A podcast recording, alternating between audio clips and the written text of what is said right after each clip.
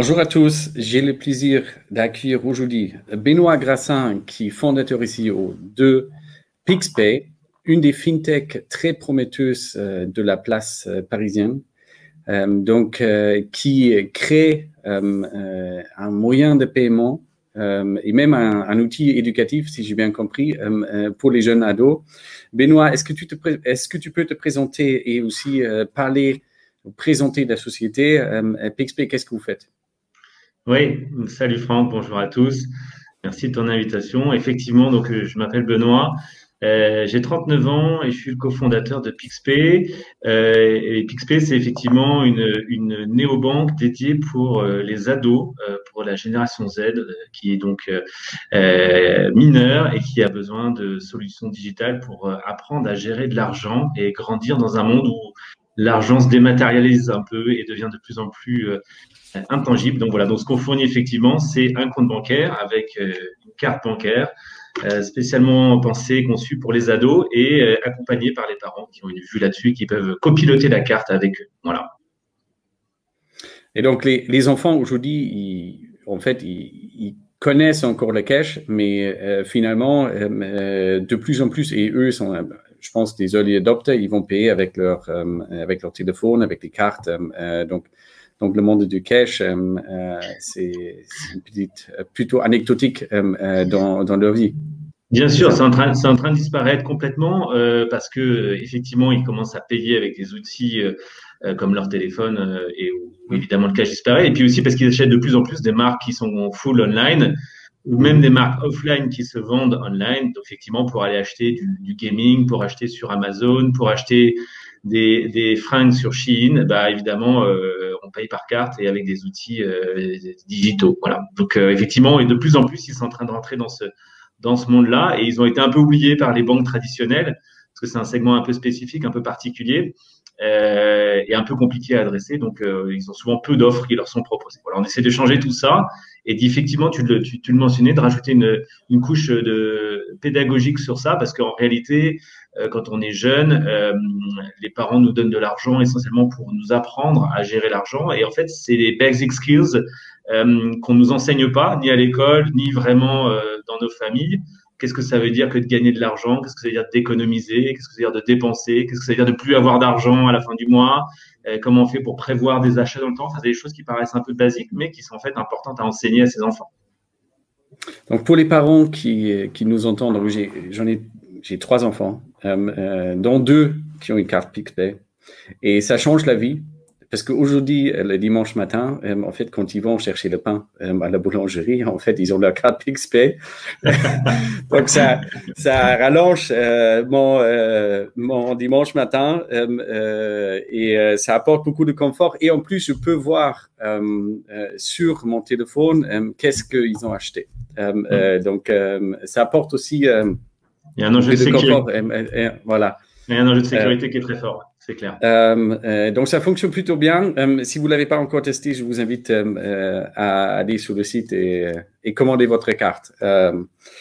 et la société, donc vous avez commencé quand? Vous êtes combien aujourd'hui? Est-ce que tu peux nous dire un peu plus sur PixPay Bien sûr, écoute, on a commencé, on a lancé le, le service il y a à peu près 18 mois. et aujourd'hui, on est 40 dans la, dans la société, basée à Paris pour l'essentiel. OK. Et les 40 de la population, c'est les ados? Les 40, c'est plus vraiment des ados, mais, mais ceci dit, tu, tu, le dis en blaguant, on accueille euh, très, très, très fréquemment, autant qu'on le peut, des, des, stagiaires de troisième. On est euh, peut-être devenu le, le, plus gros fournisseur de stages de troisième de la place de Paris, parce qu'on on, on, accueille plusieurs sessions de stages de troisième euh, dans l'année, et, en général, ils viennent, ils sont 10, 10 ou 15 à venir passer une semaine chez nous. Mais non, et globalement, la, la moyenne d'âge est plutôt autour de 29 ans chez nous. Euh, donc ce qui reste quand même une moyenne d'âge assez jeune hein, globalement. Euh, et on a trois grandes populations, trois grands types de métiers. On a un métier évidemment tech euh, et, et, et, de dev qui représente à peu près un tiers de l'effectif, puisque évidemment notre métier c'est de fournir une application, en l'occurrence deux, une pour le parent, une pour l'ado, qui soit vraiment de niveau comparable à ce que les néobanques d'aujourd'hui peuvent proposer. Donc, on a un tiers de l'effectif qui s'occupe du produit de la tech. On a un tiers de l'effectif qui s'occupe du marketing. Euh, parce qu'évidemment, on, est, on, a, on, a, on a besoin d'aller évangéliser toutes les familles sur le fait que c'est pertinent et que ça a du sens de donner une carte de paiement à, ses enfants. Et puis, on a un dernier métier qui est autour, tourné autour de la relation client et des opérations, puisqu'évidemment, on opère des cartes, on, donc il y a des transactions qui se font tous les jours, toutes les heures, toutes les minutes. Et donc, on accompagne nos clients dans, dans, l'utilisation de leur compte et de leur carte tous les jours. Mais malgré tout, je pense que la, population reste quand même jeune. Oui, oui, elle reste tout à fait, elle reste assez jeune. Je pense que je suis, j'ai 30, 39 ans, je suis parmi les plus vieux. Euh, donc, oui, ouais, la population de, est, plutôt entre 25 et, 35 ans. Voilà, ça c'est le gros, de la, le gros des, des collaborateurs ont cet âge-là. Et donc, comment ça s'est passé le, confinement de l'année dernière, euh, déconfinement, confinement euh, après Comment est-ce que vous avez géré? Écoute, à court terme, j'ai envie de répondre plutôt bien euh, parce qu'on a une population qui est plutôt jeune et parce que euh, on est nativement, c'est nativement construit sur des outils qui sont cloud-based. Donc, tous les outils qu'on utilise au service client, à la tech, au marketing sont tous dématérialisé dans le cloud. Donc finalement, on a pu euh, maintenir les opérations de manière assez assez simple et voilà, dès lors que tout le monde était chez soi, on a, on a pu maintenir l'accompagnement de nos clients de manière euh, plutôt efficace. Euh, donc ça, ça n'a pas posé de problème d'un point de vue opérationnel. En revanche, on a essayé euh, assez vite et dès le départ de, de s'assurer qu'on continue à bien communiquer. Euh, tu le disais, on est à la fois une, on a des effectifs assez jeunes et on est une entreprise assez jeune dans une phase mm. d'hypercroissance avec encore beaucoup de choses à inventer, à construire, beaucoup de choses qui n'existent pas, qu'on construit un peu en, même temps qu'on les fait. Et donc, euh, le, risque principal pour nous du confinement, euh, c'était que euh, on perde le fil un peu, qu'on perde notre agilité, notre rapidité et puis surtout notre capacité à bien collaborer entre nous. Donc voilà, donc ce qu'on a, ce qu'on a fait assez vite, c'est qu'on a, on a essayé de surcommuniquer, de se forcer à surcommuniquer les uns les autres. Euh, typiquement, on, on s'est fixé dès le, dès le premier confinement de mars, euh, dans chaque équipe, on a organisé un petit point le matin de 15 minutes, un petit point en début d'après-midi de 15 minutes, tous les jours, dans toutes les équipes, euh, où on se connectait, même si on n'avait rien à se dire, mais simplement pour, euh, bah, pour déjà savoir si ça allait bien, et puis pour, euh, pour partager les infos, se poser des questions et essayer de retrouver un petit peu la communication informelle qu'on peut avoir quand on est au bureau et qu'on avait plus ou plus difficilement. ça, c'est quelque chose qu'on partage en quelque sorte parce que nous, Desky, on, on est, je pense, 80 aujourd'hui, mais on reste quand même assez jeune et on développe des solutions, un produit, euh, la société. Et, ce, que, ce que tu dis, ça me parle beaucoup. Je, suis aussi assez convaincu que, en fait, dans cette phase euh, de démarrage, quand on crée beaucoup, il faut beaucoup d'interactions, beaucoup d'échanges parce qu'on apprend chaque minute euh, quelque chose et idéalement, on peut le partager avec tout le monde au même moment pour qu'on avance plus vite. Ce qui est extrêmement, c'est, ça marche beaucoup mieux quand on est tous ensemble sur un grand plateau pour ça aussi, les startups, souvent, euh, euh, au moins ce qu'on voit dans notre euh, clientèle, c'est des, des, entreprises qui cherchent des grands open space pour faciliter cet mm. échange et la communication. et c'est particulièrement, c'est beaucoup plus difficile de le faire ben, quand on est confiné, quand on, même si on a aujourd'hui les logiciels, les Slack, les visioconférences, en fait, de flux d'informations, il, il, est plus difficile. Et, est-ce que vous avez pu le retrouver là euh, euh, dans les déconfinements? Comment ça se passe aujourd'hui? Maintenant, on est.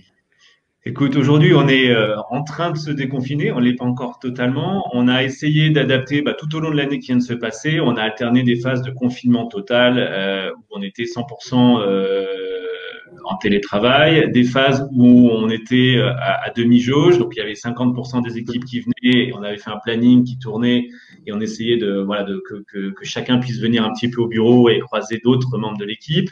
Euh, et là depuis euh, depuis un mois, c'est plutôt sur la base du volontariat, c'est-à-dire qu'il y a des gens qui sont vraiment euh, dans des conditions de travail pas très bonnes parce qu'ils travaillent dans des petits appartements où où euh, ils partagent des pièces avec euh, des conjoints ou des ou des, ou des colocs pour les plus jeunes. Donc effectivement, ils peuvent ils peuvent revenir au bureau. Et donc aujourd'hui, on a à peu près la moitié de l'effectif qui est, qui est là tous les jours.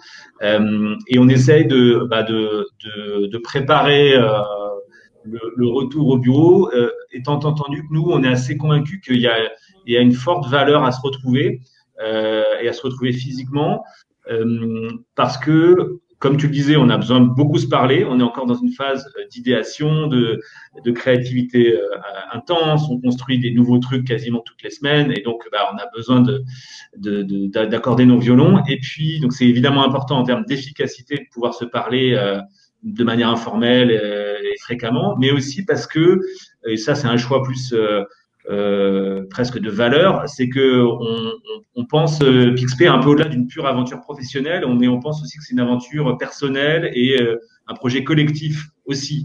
Et que si on a rejoint, si les équipes rejoignent Pixpay, elles viennent évidemment parce qu'elles ont un boulot qui les excite, avec des challenges qui sont importants et, et elles ont l'impression de participer à un projet qui a de l'ambition et, et, du potentiel, mais aussi parce qu'à titre personnel, elles vont elles vont apprendre, elles vont se faire peut-être des amis même. Euh, en tout cas, elles vont participer d'une aventure collective euh, qui n'est pas que professionnelle. Et on essaye pas mal de développer ça. Donc, toi, tout au long du mois de juin, par exemple, on a jalonné le mois de juin d'événements au bureau euh, qu'on avait l'habitude de faire avant et qu'on relance au mois de juin pour donner l'envie de revenir au bureau et, et, donner autre chose au bureau. Un exemple tout bête de ce qu'on fait, on fait tous les tous les mois on, fait un déjeuner, euh, on offre le déjeuner à toute l'équipe, on fait un, événement qui s'appelle le WeShare, où on essaye de faire venir une personnalité de l'extérieur, euh, un entrepreneur, euh, le, président d'une association, un scientifique, etc., qui vient nous partager son expérience au déjeuner. Voilà. Et donc on se retrouve tous. Et ça peut être des sujets très business, mais ça peut être des sujets qui n'ont rien à voir avec le business. Euh, et donc, euh, euh, c'est une occasion pour nous bah, de se réunir, de déjeuner ensemble, de, faire autre chose que de travailler ensemble, et puis d'apprendre des choses. Voilà, on, a, on se dit que c'est aussi un peu notre rôle, et en tout cas, on a envie que notre, notre, boîte soit un endroit où on apprenne des choses, où on découvre des nouveaux univers. Euh, voilà, donc on, on, essaie de, au mois de juin, on a plein, de, on a plein d'événements comme ça pour faire euh, du bureau un endroit où on a envie de venir et on a envie d'apprendre des trucs. Voilà. Ouais, et on vient pas juste. Donc le travail finalement, c'est pas juste là pour euh, gagner de l'argent euh, euh, et travailler. Donc c'est aussi un, un, lieu, un moyen de rencontre des gens, de, un, une, aventure humaine. Mmh. qui surtout pour oui pour les jeunes je pense c'est très important on le voit souvent moi je l'ai vu dans mon passé que il y a des liens qui se créent pour, qui durent après toute une toute une vie toute une soit dans le privé, soit dans le professionnel ou toute une carrière. Euh, et donc, c'est ça qui, qui, est important et, euh, qu'on peut proposer finalement dans un package euh, de travail. C'est pas juste le salaire, c'est finalement c'est aussi toutes les autres choses qu'on crée ensemble.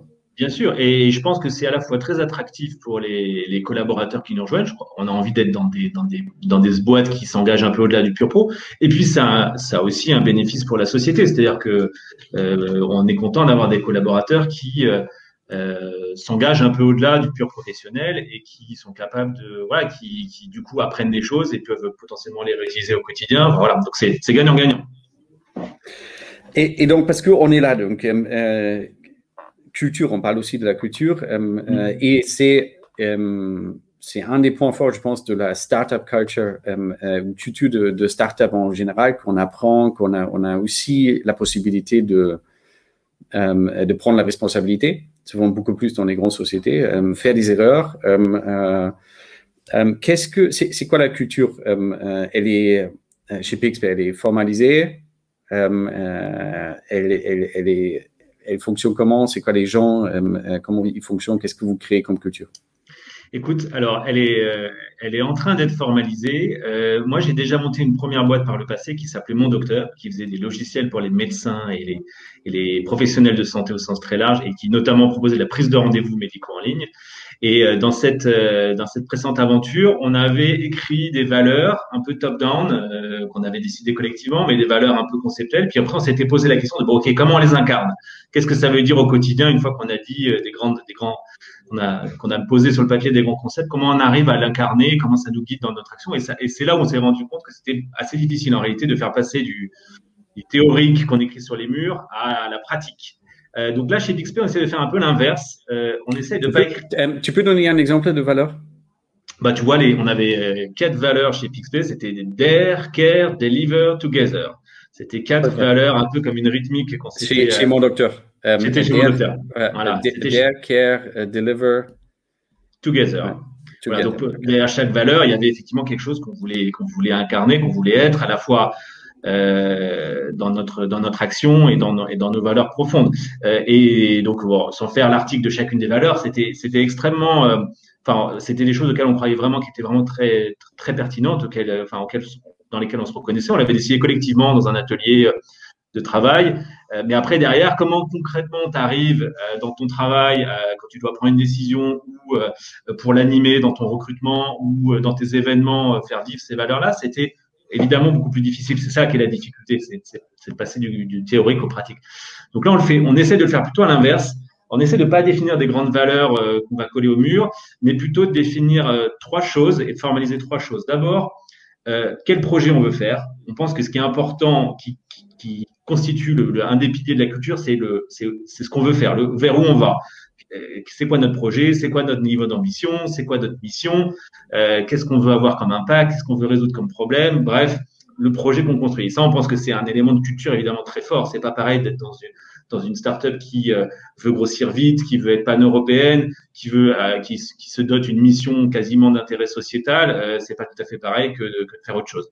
Donc ça c'est la première chose qu'on a passé. Et donc, et donc, et donc c'est quoi? Bah, nous, notre mission, c'est d'aider les ados à grandir et devenir leur, leur coach financier. Euh, donc, c'est une mission qui a un impact euh, pour nous, qui a un impact sociétal. On est convaincu que mhm. si on donne des bons outils aux ados euh, pour apprendre les concepts de base de la finance, la finance personnelle, ils vont grandir, ils vont mieux grandir, ils vont être des adultes plus intelligents financièrement. Donc, on se sent investi d'une mission d'intérêt public quasiment. Donc ça, il y a des gens qui se retrouvent là-dedans et qui, qui, qui s'unissent pour le faire. On veut le faire euh, à grande échelle, on veut être une, une, boîte qui a un impact très fort. On veut toucher des millions de familles, pas des dizaines de milliers, pas des centaines de milliers, mais des millions, et dans toute l'Europe. Donc, toi, tout ça, ça, ça aussi, ça, ça, ça veut dire bah, donc on doit aller vite, qu'on doit grossir vite, qu'on doit être euh, vite international, vite multiculturel. Euh, voilà, ça, ça charrie beaucoup de, évidemment, de, de, de, de points très importants. Euh, donc ça, c'est le, le, projet qu'on mhm. qu porte. Euh, la deuxième chose qu'on a, a définie euh, quasiment par ordre chronologique, c'est avec qui on veut le faire. Euh, qui on est, voilà, qui sont les gens qui nous entourent et qui on est nous-mêmes, quelles sont les, qualités ou les états d'esprit des gens qui nous rejoignent et, qui, nous, rejoignent. Donc, bah, par exemple, on en a défini quatre. On veut des gens positifs, on veut des gens humbles, on veut des gens qui soient entrepreneurs et on veut des gens qui soient ambitieux. J'ai dit deux fois, non euh, Non, je sais plus. Non, non, non. non. Ça Positif, va. humble, ambitieux, entre, entrepreneur. Exactement. Et, et donc, alors ces quatre qualités-là qu'on a écrites, on a écrit derrière ce que ça voulait dire pour nous ces qualités-là, et ça, c'est des qualités qu'on euh, qu'on va maintenant euh, rechercher dans tous nos recrutements. On va s'assurer que les gens qui nous rejoignent correspondent à ces qualités, à ces euh, valeurs, à ces états d'esprit euh, parce que on est convaincu que ce qui fait la culture d'une boîte, c'est ce que sont les gens qui l'ont rejoint et de même, enfin voilà, mm-hmm. on est ce qu'on est quoi. Hein. Mm-hmm. Euh, donc on, voilà, ce qu'on veut faire, qui on est, et puis ensuite il y a comment on veut le faire. Euh, quelles sont nos méthodes de, euh, de, travail, quels sont nos process, quels sont nos, nos, quel est notre playbook pour le faire. Et ça aussi, ça, ça, ça constitue la culture. Euh, le droit à l'erreur, par exemple. On essaye de développer énormément euh, la capacité de, de prendre des risques pour chacun, euh, de se tromper et de recommencer, d'évaluer et de recommencer. Et donc on essaye à tous les niveaux de se donner le droit à l'erreur, de faire des erreurs, d'apprendre de nos erreurs, parce qu'il ne s'agit pas que de se tromper, il s'agit de ne pas le refaire. Euh, et donc, euh, et ça, ça, ça, ça organise beaucoup de la culture aussi, puisque du coup, bah, ça permet de prendre des risques, ça permet de lancer des projets qui sont pas forcément 100% sûrs euh, de réussir, mais on les, on les fait quand même. C'est aussi, euh, ça nous organise dans la culture du résultat, puisque une fois qu'on se donne le droit à l'erreur, on, on, on, se donne le devoir de mesurer si on a réussi ou si on a échoué. Euh, et donc voilà, donc euh, la manière de le faire est aussi euh, constitutive de la culture pour nous. Voilà. Donc nous, c'est ça les trois choses qui constituent notre culture. Donc tu vois, c'est plus bottom-up cette fois-ci. C'est notre projet, qui on est et comment on veut le faire. Et, euh, et ces trois éléments mis bout à bout, bah, ça fera notre, euh, nos valeurs et notre culture. Et donc, comment tu fais que ça soit hum, vécu? Ça, ça, ça, tourne, ça fonctionne. Donc, euh, nous, on a souvent, on, on, écrit sous les murs. Tu as dit, tu l'as fait aussi dans le passé. Mmh. Euh, donc ça, c'est une chose euh, de communiquer là-dessus, euh, mais après, c'est autre chose de le vivre concrètement. mm. comment, comment vous faites? Surtout, comment tu, comment tu fais? Je pense que vous avez, donc il y a un an, vous étiez beaucoup moins nombreux. Là, vous avez recruté pas mal de gens, vous mm. les avez fait emborder.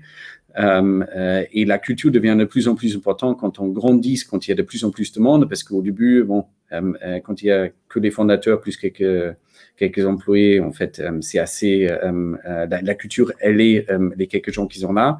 Maintenant, vous faites venir d'autres. Comment vous faites pour que, en fait, ils apprennent les nouveaux, ils apprennent la culture et, ils développent, vous, développez l'adhérence Écoute, euh, bah déjà, là où tu as raison, c'est que la première des choses, c'est qu'il faut l'écrire, il faut la formaliser. Alors là, on, nous, on l'écrit plus sur les murs parce que euh, voilà, ça nous a, c'est pas que ça nous a vacciné, mais en tout cas, on, on, on, le ressent moins comme une nécessité. Par contre, c'est bien de l'avoir écrit quelque part, euh, noir sur blanc, avec des mots, et le choix des mots est important, la manière de l'exprimer est importante. Donc notre projet, on l'a, on l'a, on l'a écrit, il est formalisé, il a, on a, on a une, une, un document qui recense exactement ce qu'on est, quelles sont les valeurs de notre marque, quelle est, quelle est notre, euh, notre ambition, comment on veut le faire. Et on a passé euh, pas mal d'ateliers de travail, notamment avec l'équipe marketing, c'est un sujet qui est aussi mmh. très porté par le, par le marketing, pour le définir. Donc ça, c'est formalisé. Pareil pour euh, la partie qualité intrinsèque de recrutement plus là avec les équipes HR qui, qui ont bossé dessus. Donc, on, on, forme, on essaie de formaliser parce que si c'est pas écrit, ça n'existe pas. Ça, c'est la première mmh. chose. La deuxième chose, là où tu as raison, euh, c'est qu'il faut, il faut le dire. Une fois que c'est écrit, il faut le partager le plus souvent possible, euh, à toutes les occasions possibles, euh, dès qu'on le peut. Et donc, nous, typiquement, ce qu'on a mis en place maintenant il y a quelques mois, euh, depuis le début de l'année, on a un vrai, une vraie training session pour tous les nouveaux arrivants euh, qui dure une semaine. Donc, il y a des, maintenant des modules, toi, et pourtant, on n'est on est que 30, on est que 40. Hein, donc, on a, on a recruté 30 personnes sur la dernière année, mais on a fait une vraie training session euh, assez aboutie maintenant, avec des modules bien spécifiques, animés par des membres de l'équipe. Euh, et donc, on parle de ces, on, on parle de ces valeurs, ça sont les valeurs de du projet, de, de ce qu'on est, de comment on travaille dès, dès cette, dès cette occasion-là. Euh, et ça, c'est hyper important. Dans le recrutement, euh, on va maintenant on évalue tous les candidats euh, à l'aune des quatre qualités que je t'ai évoquées. Donc, à chaque fois dans un dans un débrief d'entretien, on va se poser la question de est-ce que le candidat, comment ce candidat s'évalue sur ces caractéristiques-là? Et on a déjà pris des décisions sur quelqu'un qui ne fitait pas avec une des quatre qualités. On dit non, là sur celle-là, c'est trop juste. Donc, tant pis, on va privilégier un autre candidat. Euh, voilà. Donc, toi, on essaie de partout euh, depuis euh, le recrutement, le training, euh, les team meetings qu'on fait tous les mois. tous les mois, on se réunit le deuxième jeudi du mois en fin de journée. On fait un team meeting où on partage les chiffres du mois précédent, les principaux enjeux, les principaux projets. On essaie à chaque fois dans ces dans ces meetings-là de le rappeler, de se, de se remettre euh, ces éléments-là en tête. Il faut l'écrire, le, redire tout le temps. Euh, et, puis après, on essaie aussi notamment sur les, la, comment le faire, euh, bah, de se l'appliquer euh, euh, tous les jours. C'est-à-dire que si on a dit, par exemple, que notre culture et notre méthode, c'est de test and, test and learn, et donc du droit à l'erreur, bah, il faut qu'on soit quand on quand, quand on fait un projet et qu'on se rate, eh bah, il faut qu'on il faut que le management tombe pas sur sur le sur celui qui a lancé le projet en disant pourquoi tu as fait ça. Il faut qu'on arrive dans, dans notre euh, dans notre évaluation du projet, dire bah, ok, on, on, ça n'a pas marché, mais on, on savait qu'on prenait ce risque-là et on l'accepte. Et maintenant, on réfléchit à comment le faire mieux. Donc c'est aussi un mindset qu'on doit euh, comment dire répéter et incarner tous les jours dans la manière de travailler. Ok. Euh, donc, ça a l'air, au moins, malgré aussi des, des, circonstances qui sont un peu compliquées, ça, euh, vous avez pris ce chemin, ça, euh, ça a l'air de, de, fonctionner. Et, et, donc, si on revient au bureau, euh, aujourd'hui, euh, donc tu, tu, dis, vous avez recruté pas mal. Il y a tous les nouveaux que j'imagine, tu les as malgré tout vus mm. physiquement euh, pas tous. Euh, ah, ah, si, si, alors tous les nouveaux, moi je les ai vus physiquement, mais on en a recruté par exemple 100% à distance. Hein. Il, y a, il, y a, certains recrutements mmh. qu'on a fait, j'ai jamais rencontré de candidat en personne. Mmh. On a recruté notamment pendant le premier confinement, on a recruté bien trois ou quatre personnes euh, entre mars et, et mai. Euh, je les avais, je les ai pas vus, je les ai pas vus avant de, avant qu'ils arrivent, avant qu'ils arrivent. Mais oui, depuis, depuis, comme il y a un roulement et que euh, les gens reviennent, euh, les gens reviennent progressivement au gré de leurs contraintes personnelles, et quand même, moi, à titre perso, je les ai tous vus. et, donc, est-ce que vous avez un, une politique de télétravail qui, qui, voilà, qui existait même avant, donc, ou maintenant, est-ce que vous êtes en train de créer une pour la phase d'après? Est-ce qu'il y a quelque chose que vous formalisez ou vous faites comme, comme vous sentez de manière très libre Écoute, alors notre, situation avant euh, le Covid était plutôt un télétravail de manière très libre, c'est-à-dire plutôt sur demande. Quand les quand les, gens avaient une contrainte, euh, voilà, ils pouvaient euh, et, on était très ouvert par rapport à ça. N'importe qui pouvait dire demain je travaille de chez moi s'il si, en avait le besoin. Mais c'était effectivement pas du tout formalisé. Il n'y avait pas de cadre et c'était un peu comme voilà comme ça venait quoi. Donc c'était pas très organisé. Voilà. Euh, on a passé pendant plus d'un an maintenant, presque un an et demi, euh, une période où, euh, où bah, on a été contraint de le faire totalement à moitié, partiellement avec des jauges, des jauges qui changeaient, des machins. on a testé à peu près tous les modèles.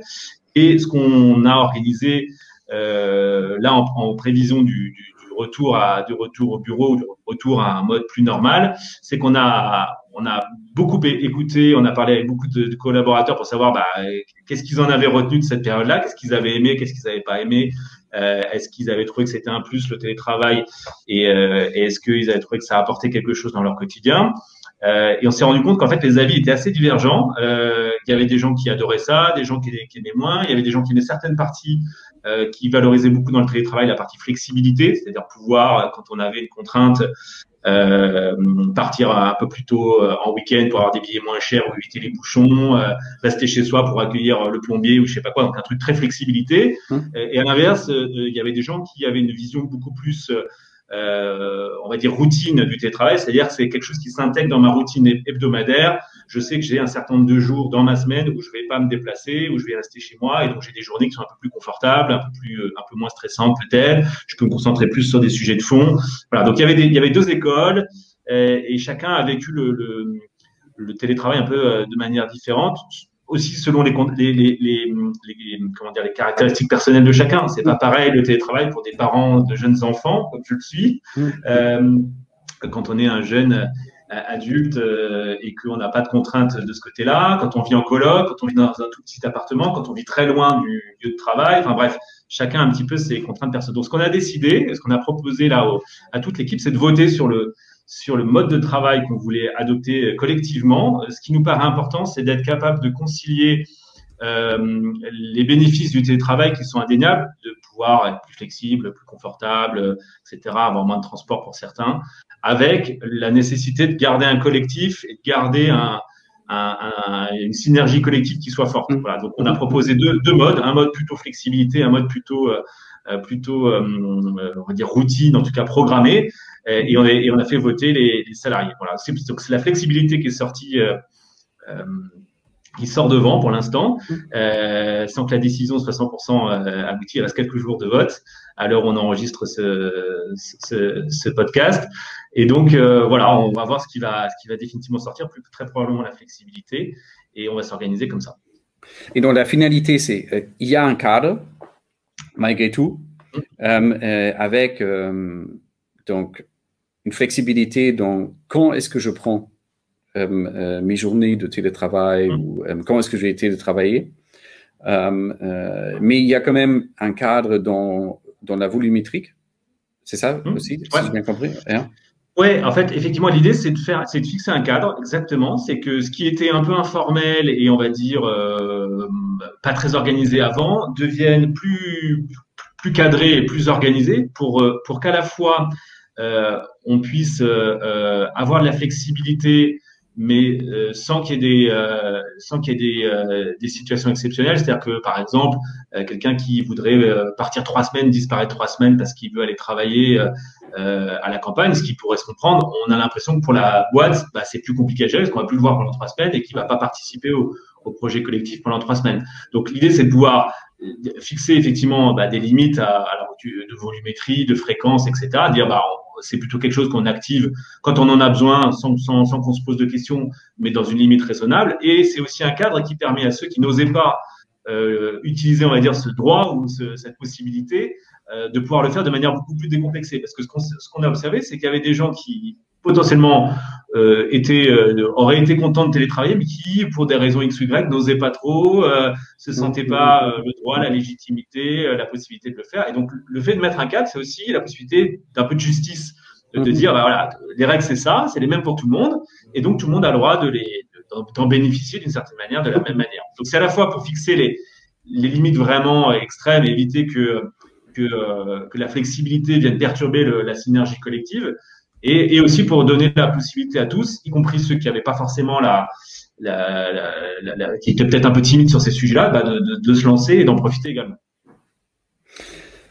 Donc, ce qui, euh, est-ce que je, euh, moi, je suis tout à fait d'accord. Ce que je vois euh, chez nous, par exemple, il y a aussi des phénomènes de jalousie euh, a qu'on puisse euh, observer où il y a peut-être certains métiers qui pourraient potentiellement travailler à distance, donc euh, on va dire pas de Paris ou des lieux où en fait on, est présent. il y a pris d'autres qui peuvent peut-être pas. Et donc après moi j'ai eu des sujets genre mais pourquoi lui il peut et moi je peux pas. Donc c'est important de fixer quand même un cadre qui est qui, qui est le même pour tout le monde il sera jamais parfait pour tout chacun des salariés parce que voilà, on, on, est tous un peu différents, on a tous des contraintes différentes.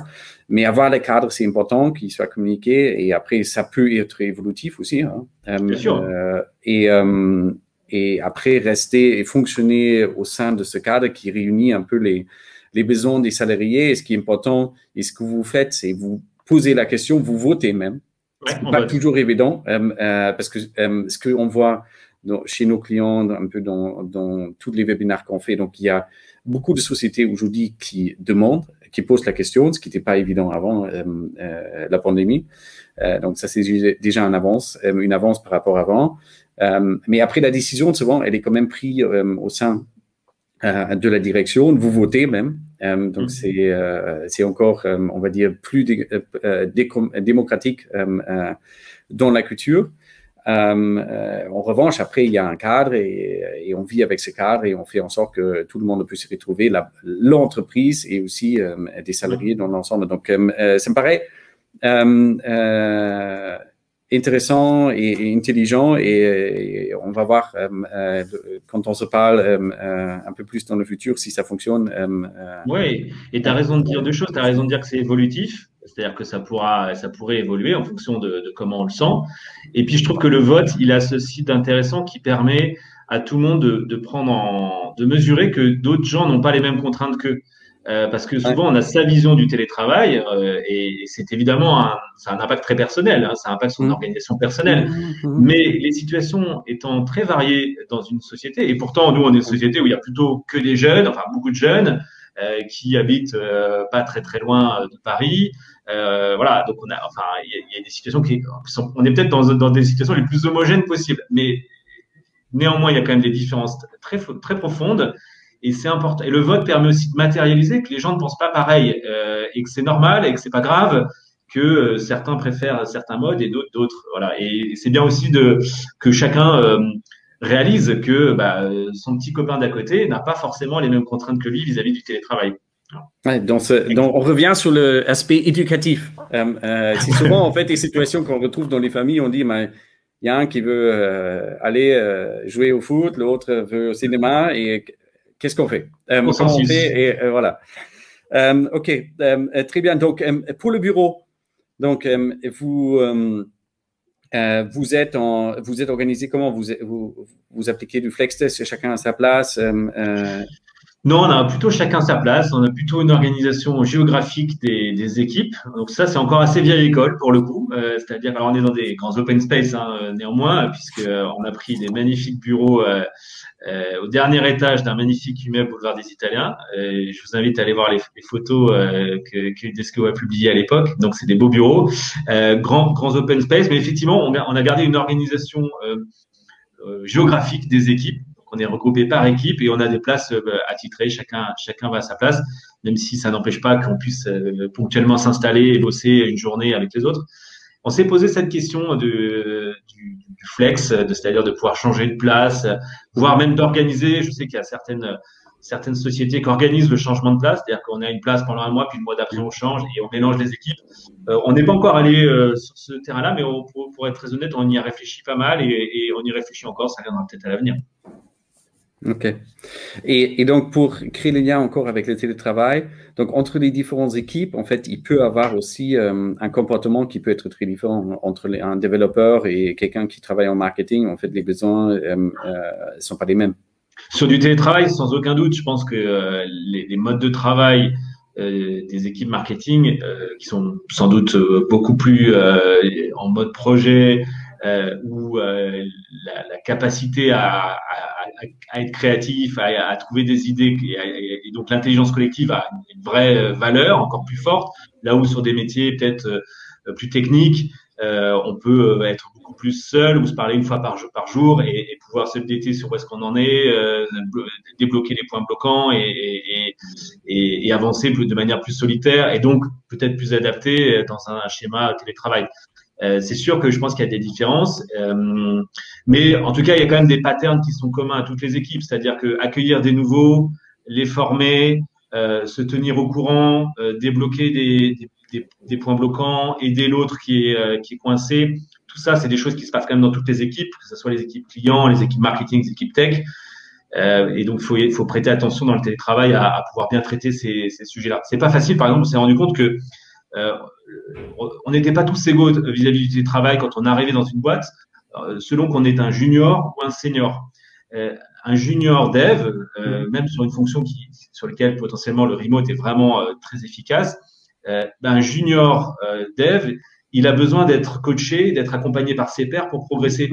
Et euh, euh, ça, on a eu des difficultés pour les tout jeunes qui nous ont rejoints pendant cette période-là à bien les accompagner parce que c'est plus dur. De, voilà, on reste coincé mmh. sur un truc pendant une après-midi, une journée, on a peut-être moins la, la facilité de poser une question euh, juste derrière euh, la table et dire comment tu fais quand tu es coincé là-dessus. Euh, voilà. et c'est très important. C'est vrai aussi sur les équipes relations clients où quand elles sont confrontées à un cas client qu'elles n'ont pas, qu'ils connaissent pas, c'est beau, c'est beaucoup plus simple et, rapide de poser la question à son voisin de droite et de dire t'as déjà vu ce cas-là, comment t'as fait toi dans cette situation-là, qu'est-ce que je dois répondre, machin, que de slacker, d'attendre une demi-heure que quelqu'un trouve trois minutes pour vous répondre. Et donc ça, ça voilà. Donc le le training, par exemple, euh, les juniors sont, on va dire, défavorisés par rapport aux seniors dans le, dans le télétravail. Là où un senior est beaucoup plus autonome et peut-être a moins besoin du, on va dire, du, du support de ses pairs. Donc effectivement, selon les, les, les métiers, selon les, les positions, euh, euh, la capacité à s'adapter à ces nouveaux modes est plus ou moins facile, je trouve. Slacker, j'ai rigolé un peu parce que slacker, c'est. Euh, oui, envoyer un Slack. quelqu'un, c'est juste envoyer un Slack. Voilà, c'est envoyer un Slack qu'on utilise beaucoup, effectivement. Euh, ok, super. Et toi, personnellement, tu. Donc, toi, tu viens chaque jour ou tu es plutôt ouais. de travail alors moi, je suis plutôt, euh, je suis plutôt euh, au bureau. J'avoue que c'est très personnel et, euh, et j'aime bien venir.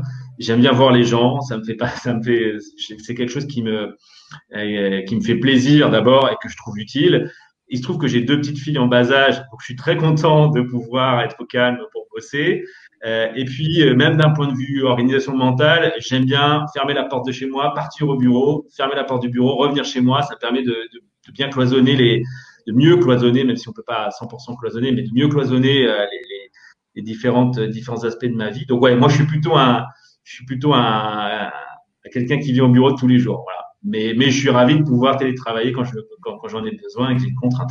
Je te fais du volontiers. Merci, merci Benoît. Euh, bah, C'était très intéressant et, euh, et bonne chance euh, euh avec euh, avec votre aventure euh, et, et à bientôt et on va voir voilà dans l'avenir comment vous avez mis en place votre culture, le travail au bureau ou ailleurs. en tout cas, ça, ça, ça donne envie de euh, joindre l'aventure. Euh, euh, il y a beaucoup d'énergie positive, beaucoup d'idées, donc on le voit à travers de toi et ton discours. donc je pense que vous allez réussir votre, votre aventure. Merci beaucoup. Je te remercie Franck, merci pour tous tes encouragements. Ciao. Salut.